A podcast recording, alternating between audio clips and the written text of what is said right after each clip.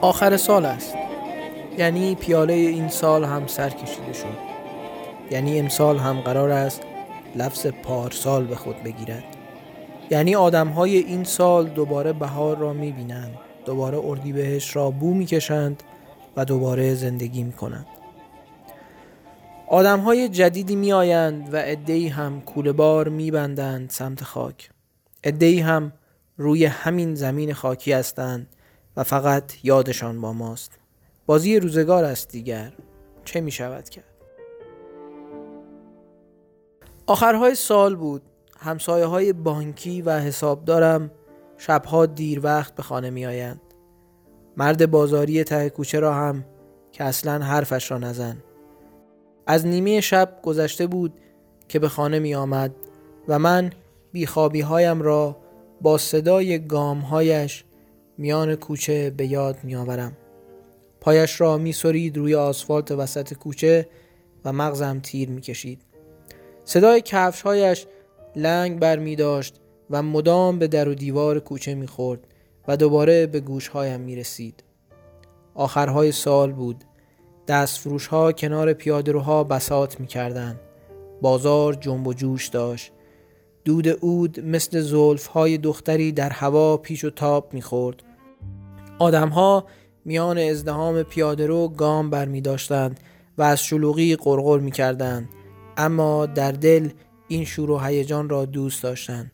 کاسب ها فریاد میکشیدند آی بیا بیا آتیش زدم به مالم. بیا این ور بازار. آی خونه دار و بچه دار. زنبیل و بردار و بیار.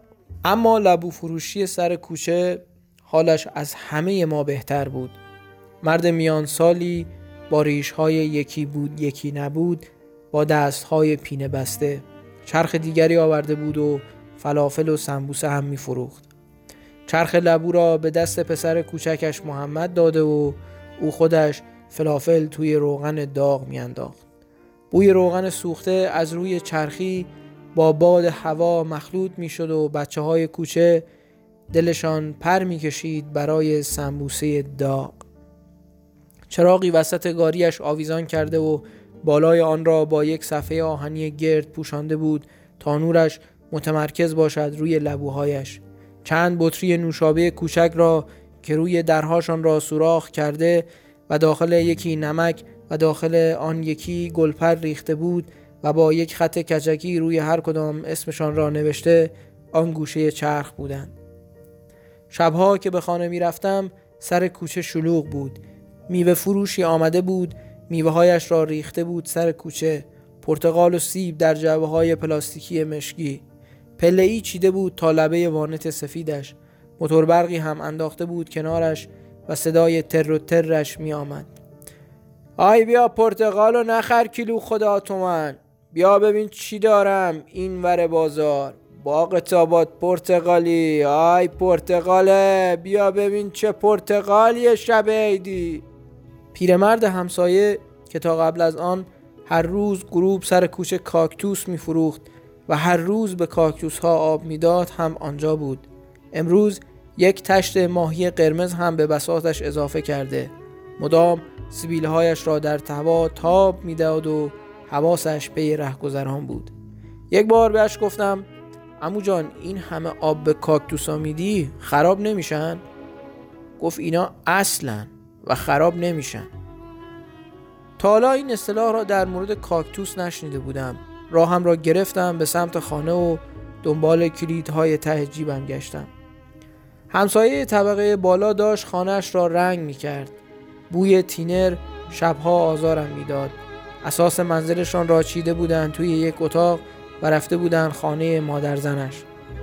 رنگکارها شبها هم کار می‌کردند و میخواندند. کرد بودند.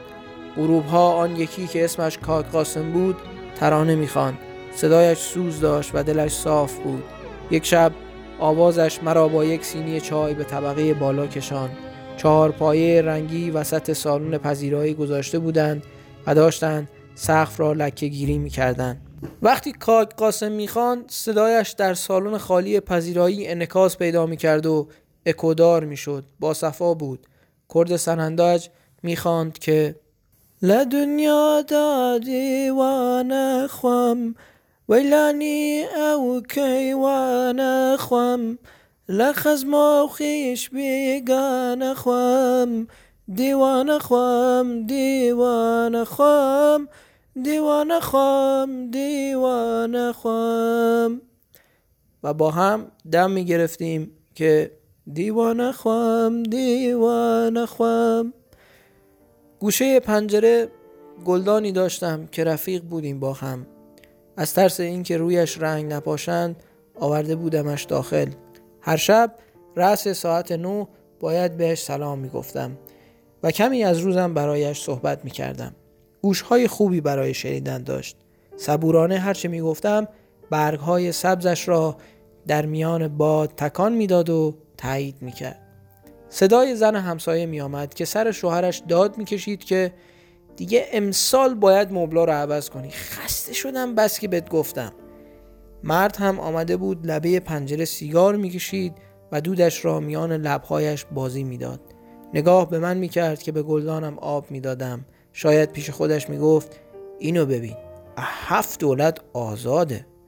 بعد با عصبانیت برگشت داخل خانه و از پشت پرده سایش را دیدم که به همسرش گفت نمی‌بینی وضع مملکتو از سر قبر بابام بیارم.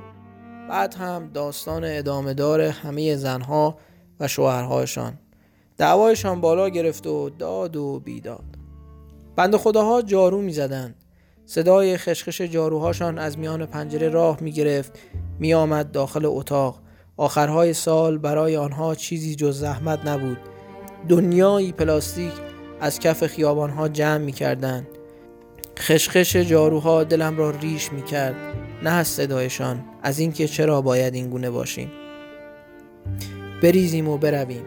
خروار خروار آشغال از کف خیابانها جمع می کردند و صبح آش همان آش بود و کاسه همان کاسه. نانوای محل اما مثل همیشه کله سهر دکان نانواییش را باز می کرد و به آخر سال هم کاری نداشت. هر روز صبح وقتی که از ته کوشه می آمدم صدای نان کوبیدنش در تنور می آمد دستی تکان می دادم و خدا قوتی می گفتم و می رفتم مشنبی سر کوچه هم که ماسبندی داشت سرگرم کارهای خودش بود. مثل همیشه آن عرقچین قهوه‌ای رنگ رو رفتش را به سر داشت و آرام و بی صدا پشت دخلش نشسته بود. هیچ وقت لباس مشکی به تن نمی کرد. همیشه لباس سپید می پوشید و ریش های سپید مرتبی داشت. عروسی در پیش داشت. عروسی دخترش. می گفت در پول جهیزیه مانده است. داماد اصرار دارد که عید عروسی را بگیرد. بند خدا از سر اینکه پول نداشت جهیزیه جور کند این را علم کرده بود که سیزده روز عید نحس است و شگون ندارد. عروس به خانه بخت برود. می گفت نمی‌دانم سر پیری چه کنم. دلم به حال پیرمرد بد جوری میسوخت. هر کس به نحوی برای سال جدید آماده می‌شد. یکی خانه تکانی می کرد یکی خرید می رفت آن یکی برنامه سفر می چید دخترک هفت هشت ساله استاد غلام پایش را کرده بود در یک کفش که الا و بلا من امسال دامن کوتاه چیندار می‌خوام. و مادرش هرچه می‌گفت که تو دیگر بزرگ شده ای و باید چادر سر کنی به کتش نمی‌رفت که نمی‌رفت. نسترن دختر بزرگ حاجی نامدار هم از اول اسفند هر روز شال و کلاه می‌کرد و می‌زد به دل بازار و آخر شب هم دست خالی برمیگشت. آخرهای سال مادرش داخل حیاتشان جلویش را گرفت که آخه گیس بریده. این لباس خریدن چی شد؟ نسترن هم افاده می آمد که هنوز چیز به درد بخوری پیدا نکرده است. اصلا جنس خوب تو این بازار پیدا نمیشه مادر.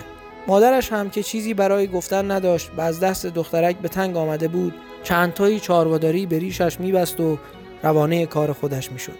زورم نمی رسید به زمان. هر روز کیفم را می زدم زیر بغلم و می‌رفتم سر کار و بعد از ظهر هم با یک نان سنگک روانه خانه می شدم. کلید را می انداختم در آغوش قفل و از اینکه کلید و قفل را به هم رساندم خوشحال می شدم. رساندن اشاق به هم لذتی دارد که خدا می داند و باز هم خدا. هر سال به نوروز که نزدیک می شوم به خودم قول می دهم که انسال فلان کار را می کنم و بهمان کار اما وقتی چندی از سال میگذرد به خود میآیم که ای دل غافل همه برنامه ریزی ها باد هوا شد حبیب آقا نجاری داشت دو خیابان بالاتر آدم خوشمشربی بود. غروب ها می‌رفتن پیشش. آخر سالی سرش شلوغ بود. همیشه مینالید که از وقتی این چوب آشغالی ها اومدن کاسبی ما خراب شد. آخه MDF هم شد چوب. چوب باش جوندار باشه. می‌گفت کمدی سال 55 ساخته است. هنوز هم مثل روز اولش است. چوب باس روغم بخوره جوون. باس مراقبت بشه ملت. چوبم مثل آدمی زاده مراقبت می‌خواد. اینها را حبیب آقای نجار می‌گفت و در پیشانیش چین میافتاد و عرق گره می‌خورد. روزهایی که بیکار بود برای نوه هایش کاردستی درست می‌کرد. هواپیمایی کشتی گهواره‌ای. نز داشت هر سال گهواره‌ای درست می‌کرد. محرم که می‌شد میدادش به دسته ای و خوشحال بود که ارادتش را به حضرت از دست نداده. هر وقت مغازش می‌رفتم تکه چوبی می‌گرفتم در دست. چشمانم را میبستم و لمسش می‌کردم. خیال می‌کردم که این چوب از کجا آمده. افسار خیال می‌رفت وسط کوها گاهی پر می‌کشید روی چناری. گاهی هم دست به دامان درخت گردویی می‌شد. آخر سال بود. بچه ها هم همه می‌کردند که مدرسه را تعطیل کنند و دیگر نروند. هر روز میدیدمشان که سر کوچه جمع می شدند و برای نرفتن به مدرسه جلسه تشکیل می‌دادند. حسین پسر همسایه روبرویی می گفت هر کی بره مدرسه از سگ کمتره. من که نمیرم. پدرام که پدرش معلم بود از جمع فاصله می گرفت و خود را قاطی بچه ها نمی کرد. آخر بابایش معلم بود و او باید مطیع پدرش باشد. کفاش محل هم که پیرمردی افغان بود گوشه خلوتی از پیاده رو همیشه جایش بود. همانجا روی زمین می نشست و بساتش را په می کرد از قوم هزاره بود. پنجاه سال داشت. پنجاه سال در خاک قربت به سر می برد. می گفت ایران را از وطنش بیشتر خواهان است. رفیق بودیم. وجه مشترکمان این بود که هر دو از طرفداران احمد ظاهر خواننده فقید افغان بودیم. همیشه دمی کنارش در پیاده رو می نشستم. دلش دریا بود. همیشه ترانه ای با لحجه زیبایش زمزمه می کرد و من را به یاد دوستی از آن دیار می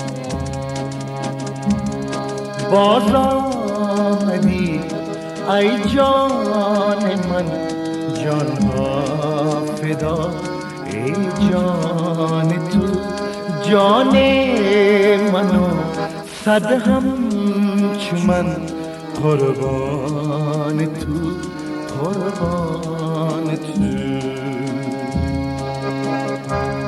باز آمدی ای جان من جان ها فدا ای جان تو جان منو صد هم چو من قربان تو قربان تو. آخر سال بود. او و من گوشه پیاده رو کس کرده بودیم و همچنان در هوای سالهای قبل گذر مردمان را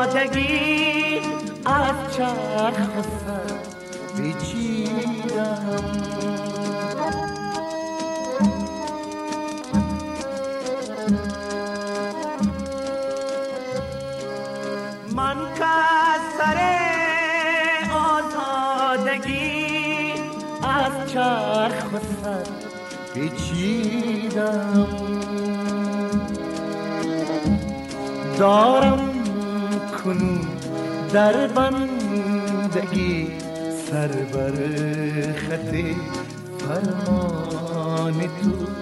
جان منو صد هم من قربان تو. قربان تو. باز آمدی ای جان